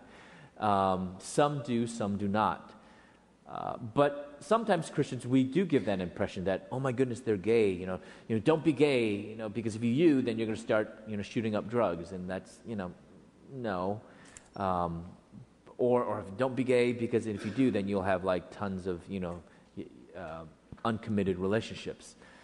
Uh, so I, I, do have people who are, are, in committed relationships, and they troll me on social media, and they, you know, they're always kind of, you know, kind of bashing me in my view, and, and, and I just try to respond and just, you know, I want you to know Jesus. You know, it's, it's really the sexuality aspect is not the biggest deal. That, that it's just a peripheral issue, and as Christians, sometimes we want to focus upon these peripheral issues. You know, you're sleeping with your girlfriend or you're gay or you know you're doing drugs and it's really a hard issue that's what it comes down to okay so you kind of a couple of these you, have uh, addressed already but just to bring it back um, how, for a parent who's talking with a child and they their child has come out to them um, um, les- lesbian gay bisexual transgender whatever what would be the, the ideal way a, a godly parent could accept that information, listen to that information, and what do they do?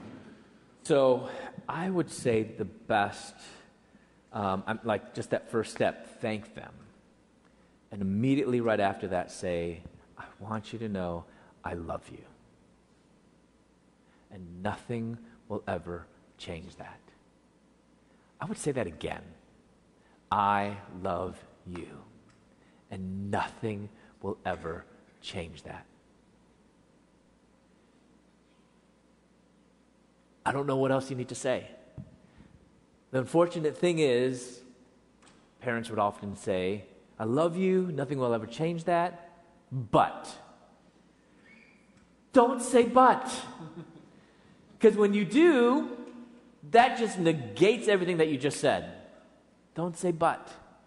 Wait for the, you know, wait for the next conversation.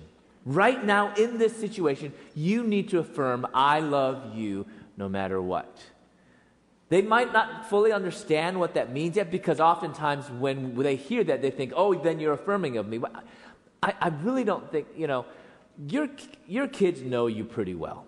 They know you're not just going to switch, you know, and, and I'm sure that they probably know what you believe that you believe that God is God, that Jesus is his son, he died for our sins, you believe in the authority of the Bible, you believe in biblical sexuality. I think, I mean, if you are living an authentic Christian life, and if you've been, you know, coming to Manuka Bible Church, hearing the Word of God preached, I think your kids probably know that. We don't have to reiterate that. But what they're most fearful of is that we hold to that and we will reject our kids. I think that's a, a, big tragedy is that sometimes, and I don't think this is the norm, but sometimes Christian parents will kick their kids out of the home because for them coming out as gay or, or transgender or whatever. And that isn't a good, good situation. We need to just tell. And then just the next thing that I would say is tell me more. I love you no matter what. I love you no matter what. Tell me more. And listen. And then get to how does your faith play into this? I think that's really the, the, the, more, most important question. How does this affect your faith? Because that's the core issue. Where they land on their faith is going to guide them in how they respond to their sexuality. Does that help? If they are sold out to Jesus and they're willing to surrender everything, I can be at ease. I mean, not completely be at ease, but I feel more comfortable than if they're like, I don't know, or, you know, and it's like, well, let's focus upon your faith more than let's focus upon this. See what I mean? Again, it comes down to what are we putting more emphasis upon? Their faith or their sexuality. We need to help them see that it is your faith in the Lord Jesus Christ that is more important than anything else. That is what going, that's going to be our compass through life, through everything, navigating through issues of sexuality. Our compass needs to be our faith. This kind of goes hand in hand with that answer, um, but in what ways can or should a Christian parent aid financially their practicing homosexual child? So this goes to uh, another aspect. So like, like that's kind of the initial thing. If they're opening up, I mean, if you're having this heart-to-heart talk with your kid and, and they open up to you, you no, usually it's not, you know, where your kid is kind of going crazy and doing drugs or promiscuous or you know, all those crazy things that I unfortunately was involved in. You know, because in that situation, they're probably much more rebellious and not willing to sit down and, and open to you, right? I mean, if, if, if you have a child that just bares his soul, we need to be sensitive with that and, and, and care with that lovingly and, and, and carefully. But if you have a kid who's just wasting his money, getting high, getting drunk, out all, all the night, probably their attitude is going to be different from the child who is sitting down with a parent and say, Mom, I have something to tell you, right? I mean, different kind of situation. So I'm not saying, you know, we need to just be, you know, just do whatever our kid says. That's what I'm not saying. But when you have a kid who has these authority issues, because I think that's really often what it comes down to is authority issues. Um, we cannot just be a, a welcome mat. You know, we need to um, have healthy boundaries, but be very clear that it's not their sexuality. You know, it's not, you know, it's nothing to do with you being gay. You're just not honoring us. You know, you're doing drugs. You're staying out. You, you said you'd be home at 11 and you're home at 3 in the morning. You know, you know, you, you, you say one thing and you, you know, and you do another. So that's, that's the issue. And so in that situation, should a parent continue to support them? And yeah, I, I do not think so. We should not. So there's a term, uh, well, there's celebrate recovery here. Yep. And so some of you guys are, probably are familiar with the term enabling. I mean, any of you guys heard of that before? Enabling? So enabling uh, means um, I don't know if it's, a, I don't know the exact definition, but I'm just going to explain it. Enabling means when a person of an addict um, is trying to love that person, but in effect is actually harming them and enabling them to continue in their addiction. For example, a husband is an alcoholic. He gets drunk on Tuesday night wakes up Wednesday morning and just is just hungover and cannot go into work. So he asks his wife, Can you call in sick for me at work? And she does, lovingly, right? That's enabling. Okay, that's one example. So parents do that all the time. So you have a kid, actually, let's just replace that. You have a kid that goes and gets high and drunk Tuesday night, living at home, comes home drunk, cannot get, get up for, to go to work, and he asks his mom, Can you call in work, uh, you know, call in sick for me? And she does. That's enabling. Enabling is taking away the consequence of someone's actions.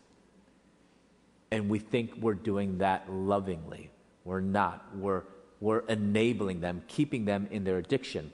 So, by a parent continuing to give money to an adult child when he is not listening to your kid is enabling. So there has to be consequences. If your kid is, you know, continuously not listening to you, so I'm, not saying, you know, I think that there needs to be grace. And, and you guys, so I, I'm not, I'm, I've never been a parent, so I don't know what is the perfect thing, you know, so I, I don't think a one strike and you're out you know, is necessarily helpful. I think, you know, we need to have some grace, but not, you know, 10 strikes and we're still kind of negotiating. You know, I think there needs to be some healthy boundaries. If they're consistently rebelling and not listening to you, and you're still paying for their school or their car insurance and getting them all these things, that's enabling. So that's when I would say, no, I'm not. You know, you're an adult and, and you can do whatever on your own. And it has nothing to do with a person's sexuality, but it all has to do with their heart. Um, this is this is an interesting one because when I first read, it, I'm like, what what is this all about? But it, it's it's actually pretty common. Can you help us deal with the shellfish argument? Yeah. First off, could you explain what is the shellfish argument? Right. So um, the Old Testament um, in Leviticus 15 says uh, that uh, we are not. I'm sorry. Leviticus was written to Israel, so it was told Israel, do not touch shellfish, do not eat shellfish, any of that. Uh, and even goes on to talk about other animals. So even pigs and the, way they're hoofed and stuff like that. So all these animals, even the eagle, uh, do not touch them. Do not even uh, do not even do not eat them. Do not even touch them, because you know that was wrong. So that's why um, you know Jews they don't eat shrimp, they don't eat lobster, they don't eat, um, you know, pork, any of that. I mean, I feel for them, really, I do. Um, so, but then today, we eat all that, right? I mean, how many of you got, like, red lobster, right? I mean, bacon. Right, bacon. love bacon. When I got out of prison, um, they didn't serve any pork in prison because of the Muslims, etc. Um, so when I got home, my mom was like, What do you want to eat? I was like, Pork. Anything pork, like pork chops, pork, you know, bacon, whatever. And Chinese people, that's like, all, that's all the meat is pork. So I was like, Give it. I mean, I was like, I just want to eat pork. I loved it. Um, and, you know, I'm so glad Christians we can eat pork. Hallelujah. Anyone? Amen? Amen. Hallelujah. We can eat pork. Why, though? That's an important question that Christians we need to understand. And actually, that was one of the things I forgot to mention about um, where, I think one of the persons asked uh, Jesus disregarded some laws. Jesus never disregarded any law. He actually said every jot and tittle, I mean, every aspect of the law was important. He never disregarded any law, but he fulfilled laws. There's a big difference. So, the food laws. Why do we eat pork? Why do we eat shellfish? In Acts chapter 10, Peter gets a vision. I don't know if you remember this vision or not. Um, dropping from heaven is a sheet. I call it the big picnic spread from heaven. Okay? Drops it down from heaven, and what is on this on this sheet? All unclean food. So I'm imagining like a big Chinese buffet, okay? You know, all this, you know, a big Chinese buffet, and Peter's like, I can't eat, it's unclean. What does the voice from heaven say? Do not call anything unclean that I have made clean. In so doing, not only opening the door for Gentiles, and we're all Gentiles, right? I guess most of us, we're all Gentiles, but also saying that the food laws and unclean laws have been fulfilled in Jesus Christ. Big difference, not disregarding, but fulfilled. Uh, so that's why we can eat pork and shellfish. We do not get that for morality issues. Uh, and so we need to distinguish. Jesus, you know, fulfilled all the unclean laws. So, what in the Old Testament has been called unclean? Uh, we look at the penalty for some of the things that are mentioned in Leviticus. So, what's the penalty for, um, you know, all these different things? Uh, for example, eating shellfish or touching shellfish. The penalty for that was being unclean until evening. So it could be worthwhile if you ate a late night snack. You know, you have to weigh your options. Um, but notice that it is being unclean, not death. The penalty for a moral sin is death. That, that's why the penalty for homosexuality was death. And I know the response often is, okay, well, if you're saying this is a sin, as it says in Leviticus 18:22, well, then we must also hold to the penalty, Leviticus 20:13, which is death. And I'm going to say something that is going to be kind of radical to many of you, but I do believe the death penalty still stands. And I'll tell you why. When we go to the New Testament, in the book of Romans, Paul tells us the wages of sin is death. So it doesn't matter whether you lied, cheated, look at porno- pornography, lusted after a woman. We all deserve death. And that is why we need a Savior. 2,000 years ago, they needed a Savior. Today, we are in still desperate need of a Savior. That is not a message for the, just for the gay community, that is a message for all. All right, I've got two more questions, maybe three, because um, you've really addressed a lot of a lot of what we're we've talked about. Um, if if if you have a question and it hasn't been answered, I want to encourage you to go back. We're going to podcast this and give you the opportunity to re-listen to this and kind of go through and, and be. So some of you have been like furiously taking pictures and taking notes. You really didn't have to do that. Um, but I wanted to tell you now, so you did it. Um, but no, you can go back and just listen through all those and, and, and really uh, sink your teeth in those. Um, really quick, actually, it, I'll just ask this one before those final two. This just really quick. Um, I don't expect those outside the church to live biblically, um, but if you could just quickly respond, how do we deal with more and more professing Christians, family members, Tony Campolo, etc., who say we've been misunderstanding the Bible all along? Um, well, so how do, yeah, how do you deal with the Christians that? And I think you kind of you did uh, address that, but how do we how do we do that best? Yeah, I mean, I, I think lovingly that that um, we need to realize that um, I, I think that we need to when we talk about biblical sexuality, especially when it comes to homosexuality, it has to be much more than the six passages that condemn it three in the old, three in the new. Because that is how uh, the gay affirming Christians are, are usually kind of, they're ready to defend and come up with all these actually crazy excuses. Um, but sometimes I just, I don't even want to get into that. I'm like, well, let's look at the rest of the Bible. Let's look at the examples in the Bible and where God talks about sexuality in general. And what we find is that the examples in the Bible of marriage and sexual intimacy that, that God blesses are between a man and a woman. I mean, from Genesis all the way to Revelation, that we have the example between, you know, marriage between a husband and a wife. Um, we also have to have a better theology of singleness, which I talked about, because people, you know, believe that it, often it comes down to why they hold to, and they're gay affirming Christians, is that they view the biblical view as being unfair. Because being single is unfair. So we have to have a healthy understand that. But another thing is we have to have a, a stronger theology of suffering. We are wimps here in America. Seriously, I mean, you know, we get a little bit of pushback and we're like, oh, I'm being, you know, being persecuted. And we're not being persecuted. You know, I don't see Christians really being killed for our faith. I mean, what happened in Charleston, horrendous as that me might be, that killer wasn't in there because they were Christian. It was because of their race. We, we're not being killed, you know, Christians here.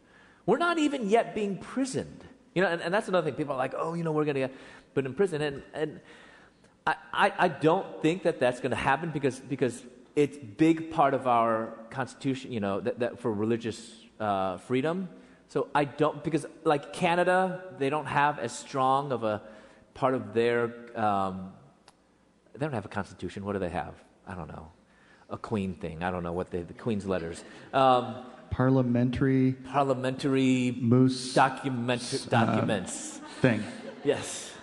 Um, royal something or other. Um, but so it, that could happen in like Canada and other countries, but that is such a big part that I don't really see it happening. Not to say that it couldn't, um, but but I, am more concerned about uh, not so much churches, but I'm I'm more concerned about um, Christian institutions like um, uh, Moody, like um, you know Wheaton College, you know these institutions like World Vision. Um, you know, what can happen with our, with our culture. But, you know, I, I, I don't yet think, but, but I'm kind of like, bring it on. I've been to prison here in the U.S., and it ain't that bad, really. I was going to say, if it does happen, you can come back and kind of instruct us. I know. I can on... give classes on, you know, like that movie that they have, that guy, you know, teaching about how to be ready for, you know, prison. Right. Finding I'll, good I'll books in the trash can, things like that. right, exactly. You know, yeah, you, Okay, so, uh, this is a this is a church question, but but your opinion on it: Should churches baptize believers who are in an openly gay relationship if they uh, want to take that step, but don't believe their behavior is sinful? Mm-hmm. Um, we need to make sure that how we answer this question, especially when it comes to how we do church, we need to make sure that we apply this principle to everything else. So the question is, if you have um, a gay man or gay couple. Uh, they become Christian, they want to get baptized. Um, should we baptize them? You know, they say they're Christian, they have a testimony, they, you know, they, they know they're sinners, but they do not believe that this part of their life um, is sin. They do not hold to biblical sexuality. So, should we still baptize them? Well, we need to step back and say, in general, would we baptize someone who says they're a Christian, but they are still unrepentant of their sin? The issue isn't whether we sin or not. We all sin, right? The question is, are we in serial unrepentant sin? That's the main question. Are we in serial unrepentant sin? So, for most men, you struggle with lust. I'm sorry, we struggle with lust. But the, but the reality is, I mean, hopefully you're saying, you know what? I just, you know, I just look lustfully after women, and that's wrong. God forgive me. I'm repenting, and I'm going to walk toward holiness. Okay, that's a difference from another guy who says, "Man, I just looked at a hot woman. You need to look at her too. I know you're married, but I mean, she is fine. I mean, and actually, here's some naked pictures that you need to look at too. You know, and you're passing around church." There's a little difference between the guy who says, I just looked at porn and that's wrong and I, I need to repent and I just confess it to my pastor, and another guy who's unrepentant of his sin and actually kind of encouraging others to sin. Are you kind of seeing the difference? So, would we kind of, would we be willing to baptize this guy or talk with him? I think there still needs to be, you know, maybe some work. I mean, if, if he's repentant and working through his you know, I, I think as a church we need to decide that, but I, I don't see as much of an issue with him being baptized. But if someone else is like, he's looking at porn, he's passing it around in church and to kids and stuff like that, and he's saying, it's not a sin, but I'm a Christian, would we baptize him? Yeah, good distinction. Okay, last question. Uh, the Lord saved me several years ago from an addiction to pornography. So this is kind of in line with what you're just saying. When my secret was discovered, I turned to God in prayer, and He uh, took my addiction, my addiction away. Now, several years later, I'm finding my faith slipping. What can I do? And that goes along with the next question of what steps do you take if and when you feel like you're starting to weaken? Uh, so, so, praise God. I mean, appreciate your transparency. I mean, um, we all are coming out. I often tell people we, we maybe need to learn some things about the gay community. The gay community, they celebrate coming out of the closet. There's even a national coming out of the closet day. I think Christians, we need to have a coming out party. We need to come out of our struggle, whether it's an eating disorder, pornography addiction, whatever it is, but the difference is that we surrender to the Lordship of Christ. And when I say come out, I'm not saying like they just come out and announce it. We need to come out to a friend, a trusted friend, a trusted brother or sister, a pastor, a, an elder. Come out of your struggle with sin and surrender to Jesus. I, I think there's, th- that's what authenticity means, right? I mean, the world is talking about authenticity. That's being authentic. I'm being as authentic as, as I know how to be. Um, so it, appreciate uh, whoever asked this question and your transparency. Um, so the reality, and, and, so you're saying now that you're kind of finding um, that your faith is getting weak. Um, join the club. Being human means that our heart is prone to wander and just walk away from God. I love something that D.L. Moody said. Uh, I don't know if you knew this or not, but D.L. Moody was not educated. He wasn't. I mean, he didn't graduate from high school. He was a shoe salesman, uh, but mightily used by God. Uh, and he said, you know, people are asking D.L. Moody, he's like, why are you always talking about being filled with the Holy Spirit? And he said, I leak. That is one of the most profoundly theological statements I've ever Wasn't heard. it a lady, an old lady that came up to Yeah, and yes. she came up and he, and he says, Why do you keep on talking about being filled by the Holy Spirit? He says, Madam, I leak. I love it. It's so true. I mean, we all leak. We all just, that's just our human nature. And so the fact that whoever asked this question is, your faith is getting weak, one, no, you're like everyone else. Welcome to the party. We all leak. Um, so, what's the answer? First, we need to intentionally press in to God. We can never just expect that we are just going to, just naturally, just love Jesus. And, and you can at times, because I think faith, your faith walk is kind of like a roller coaster. At times you're just like, you feel the wind is along your back and you're kind of running through a field of, you know, I don't know, daisies or whatever, you know, flowers are in fields. I don't know. I'm a suburban guy, so we don't have fields. Um, and, you know, things are just wonderful and beautiful, uh, but at times it really is uphill. So it's, it is always a constant battle to be close with God. So you need to be daily working on your spiritual disciplines. I mean, that's why they call it discipline. It takes effort, it takes a conscious effort to work on our intimacy with Christ. That could mean doing your morning devotions, but I don't want to be legalistic about morning devotions. That might work for you, it works for me, but maybe for you it's evening devotions. I mean, I don't know, you know, if you're a night owl or whatever, mornings, you have to find what works right for you. Just like, you know, I, I like to work out. I, I go to the gym. I hate running, but I like to work out, but I can't work out in the morning. I'm dead in the morning. I'm just I'm not a morning person. I go in and I just feel like, you know, a piece of meat. I can't lift anything. So I like I, I usually work out later in the evening. So the same thing. When is the kind of prime time for you to be working on your spiritual disciplines, getting close with God? And, and we need to be also kind of conscious about praying without ceasing.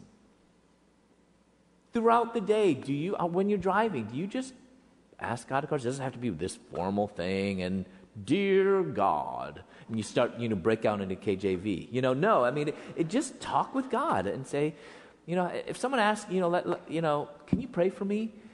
You know, oftentimes we say, yeah, I'll pray for you. How about let's pray now? You know, uh, so know what, what, what are some things that, that you can really foster your intimacy with Christ. But then the second most important thing is um, are you connected with the body of Christ, the church? we take too lightly the body of Christ.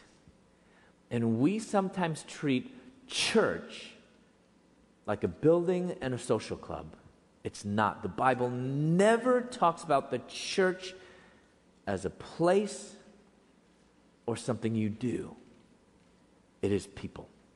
So, the, I think one of the best things uh, next to our own personal intimacy with Christ is pressing into our relationship with other people. Not because it's the other person that's going to help you, you know, with that, but it's when we do that, that helps us with our intimacy with God because that, that needs to be first and foremost. So I, I think those are the things that help me. I have some, you know, accountability partners that I bear everything with. I have my parents that, that are a big part of my spiritual journey and, and spiritual health. Um, so I think we need to be open up more and, and ask and be honest with, with your good buddy that, you know, that's your accountability partner. And be like, I'm just feeling weak now. You know, walk with me, help me. Open up to your pastor, open up to uh, an elder or deacon in the church. So here's the deal. As a church, we said this last week um, at the beginning of the message, but as a church, we are going to ongoing, ongoingly be committed to two things regarding this issue and, and other issues, but this issue as well. The first is is that we're going to keep on preaching uh, from God's word. And we really do believe that the Bible is an equal opportunity offender. It hits all of us because it cause, cause, calls all of us to surrender before a Savior who's the only one and the only hope that we have. Okay? That's the first thing. The second thing is that we're going to continue to be the type of church that keeps these doors open to anyone who's coming before that Savior as people who are broken, who want to be exposed to the gospel, have an opportunity to worship God. There's no matter, no matter what person, no matter what their backdrop, background, baggage, whatever, this place is a place where we want to have an open door to them because that's each one of our stories that we can walk alongside them as well and say, this, this, is, this is the Savior who has done this in our life. I want to encourage you, if you're someone who this, whether it's, um, it's something within um, the gay community uh, or, or, or, or, anything else that, that honestly is just something that's a deep down secret. One thing that I have discovered is that secrets are cancer. And that, is, that as, as Christopher mentioned, that is the place that Satan will continue to do his best work in your life, destroying you. And so, no matter, no matter what your secret is, um, let this be the type of church that has open arms of grace and open arms of, of, of just absolute love and affection, and open arms that are directing people right back to Christ. Amen? Amen. Um, as we close tonight, I want us to I want to just pray for my brother here. Um, this I love this guy and I love what he's doing. Um, but you know, if he's doing something for the kingdom, especially in this time, he's going to have some serious attack. And so I want to pray for him. I'm going to pray for his parents as well. Um, but if you would just stand and uh, join me in praying for Christopher and his parents. Come on over, man. Lord Jesus, I just give you thanks for your servant, for your servants. Lord, it's one thing to um, have wishful thinking about great stories that end great. Sometimes we just think reality doesn't, doesn't roll that way, that instead we, we see more often the carnage and not the, the redemption. So we give you thanks for uh, the redemptive story that we had a chance to hear this weekend. Um, that's more than a story, it's a reality. Lord, I thank you that the hope that we have is not um, in our uh, diligence or our self control, but it's in, in you.